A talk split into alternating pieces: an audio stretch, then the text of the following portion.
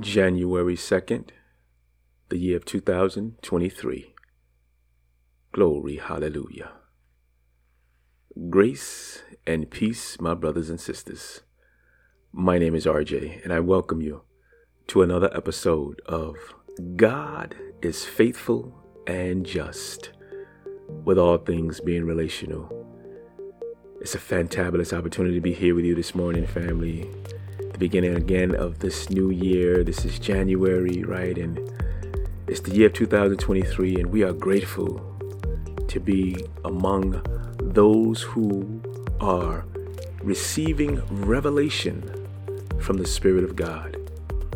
We know that there are many who are walking today with eyes open, ears open, mind open, but what are they open to? What are they receiving? What are they hearing? There are many voices and none without significance. What are the voices that they're hearing? It's our prayer that it's the Lord, our God. Today, family, we're reading from Genesis chapter 2, and the Lord our God has allowed us to entitle this particular episode, Become One Flesh. Glory, hallelujah. It's our prayer that you are blessed that you are encouraged, inspired to do and be all God has created you for. Genesis chapter 2. Thus the heavens and the earth were finished, and all the host of them. And on the seventh day God finished his work that he had done, and he rested on the seventh day from all his work that he had done. So God blessed the seventh day and made it holy, because on it God rested from all his work that he had done in creation. These are the generations of the heavens and the earth when they were created, in the day that the Lord God made earth and the heavens. When no bush of the field was yet in the land, and no small plant of the field had yet sprung up, for the Lord God had not caused it to rain on the land, and there was no man to work the ground, and a mist was going up from the land and was watering the whole face of the ground. Then the Lord God formed the man of dust from the ground and breathed into his nostrils the breath of life, and the man became a living creature. And the Lord God planted a garden in Eden in the east, and there he put the man whom he had formed. And out of the ground the Lord God made to spring up every tree that is pleasant to the sight and good for food the tree of life was in the midst of the garden, and the tree of knowledge of good and evil. A river flowed out of the Eden to water the garden, and there it divided and became four rivers. The name of the first is Pishon. It is the one that flowed around the whole land of the Havilah, where there is gold. And the gold of that land is good. Bdellium and onyx stone are there the name of the second river is Gihon. It is the one that flowed around the whole land of Cush. And the name of the third river is Tigris, which flows east of Assyria. And the fourth river is the Euphrates.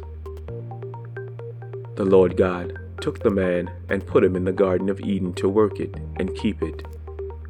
And the Lord God commanded the man, saying, You may surely eat of every tree of the garden but of the tree of the knowledge of good and evil you shall not eat. For in the day that you eat of it, you shall surely die. Then the Lord God said, It is not good that man should be alone. I will make him a helper fit for him. Now out of the ground the Lord God had formed every beast of the field and every bird of the heavens, and brought them to the man to see what he would call them. And whatever the man called every living creature, that was its name. The man gave names to all livestock, and to the birds of the heavens, and to the every beast of the field. But for Adam there was not found a helper fit for him. So the Lord God caused a deep sleep to fall upon the man, and while he slept, he took one of his ribs and closed up its place with flesh. And the rib that the Lord God had taken from the man, he made it into a woman and brought her to the man. Then the man said, This at last is bone of my bones and flesh of my flesh. She shall be called woman because she was taken out of man. Therefore, a man shall leave his father and his mother and hold fast to his wife, and they shall become one flesh. And the man and his wife were both naked and were not ashamed. Glory, hallelujah. Become one flesh. God is truly good, family, indeed.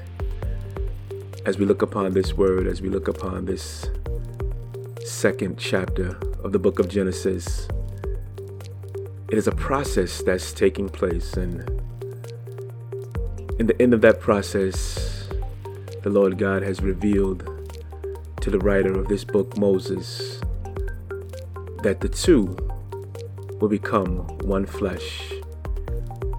You know, I recently I recently wrote a paper concerning the trajectory of the African American family being rooted in the understanding of the sanctity of marriage. In verse 24 of this chapter was the foundational scripture of that paper.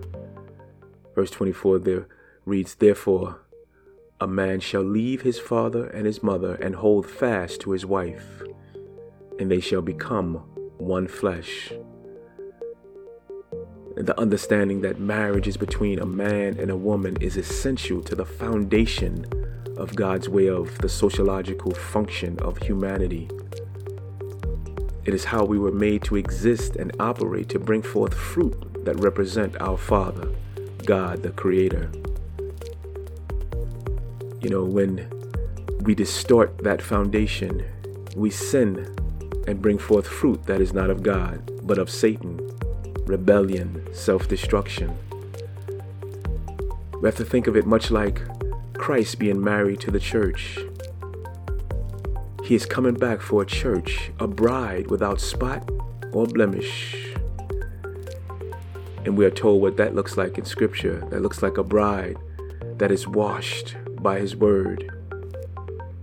It says, Christ loved the church and gave Himself up for her, that He might sanctify her, having cleansed her by the washing of her, of the, by the washing of water with the Word, so that He might present the church to Himself in splendor, without spot or wrinkle or any such thing, that she might be holy and without blemish. This is our example, family, of how Christ loved the church, is how we must represent ourselves here on this earth. Christ being the groom, the church being the bride. We represented that as we read in Scripture as man and woman. And many of us, many have loved ones that indulge in relationships that are not holy before God. There are not the sanctity of man and woman, husband and wife, under the process of what God has desired for man and woman to walk in. Let us lovingly present the truth to them so that they know we love them and want to see them as pleasing to the Lord. Let them know that God created us to walk out the process the way He designed it so that we can bear fruit that is conducive for a holy environment. Let them know, family, that indeed God is calling them to be sons, to be daughters, to be children of Him, the Most High.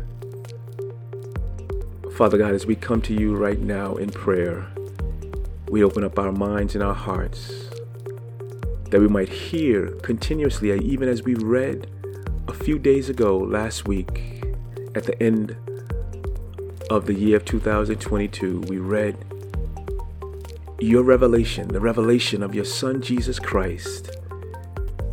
And you spoke to us about the end times, the last days, and you let us know that we need to have ears to hear what you are saying to the church.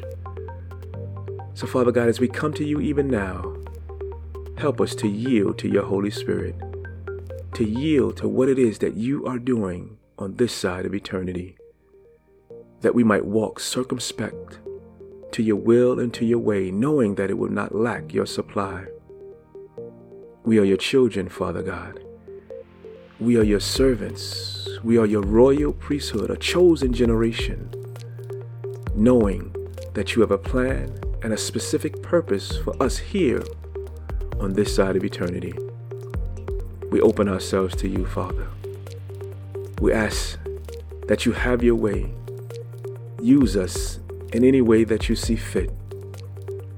Help us to decrease as your Holy Spirit increase, as we become one with you. Glory, hallelujah.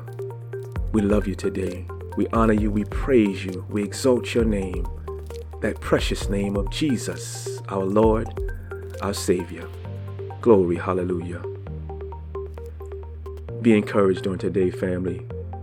Be an encouragement to those around you. Be a loving soul, a loving spirit. Bring a loving word to those who are in need to hear the truth. And those of you, my friends, if you do not know this Lord, this God that we're talking about, if you don't have an understanding of what it is to become one flesh, either with your spouse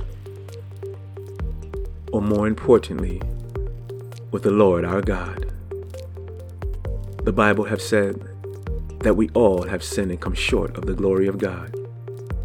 But God says if you confess your sins to Him, He is faithful, He is just to forgive you of your sins and cleanse you from all unrighteousness. If you call upon the name of Jesus out of your mouth and believe in your heart that God raised him to pay the penalty, the price for your sin, you shall be saved. You shall walk with the family of believers. We want to walk with you. This journey was not made to be walked alone.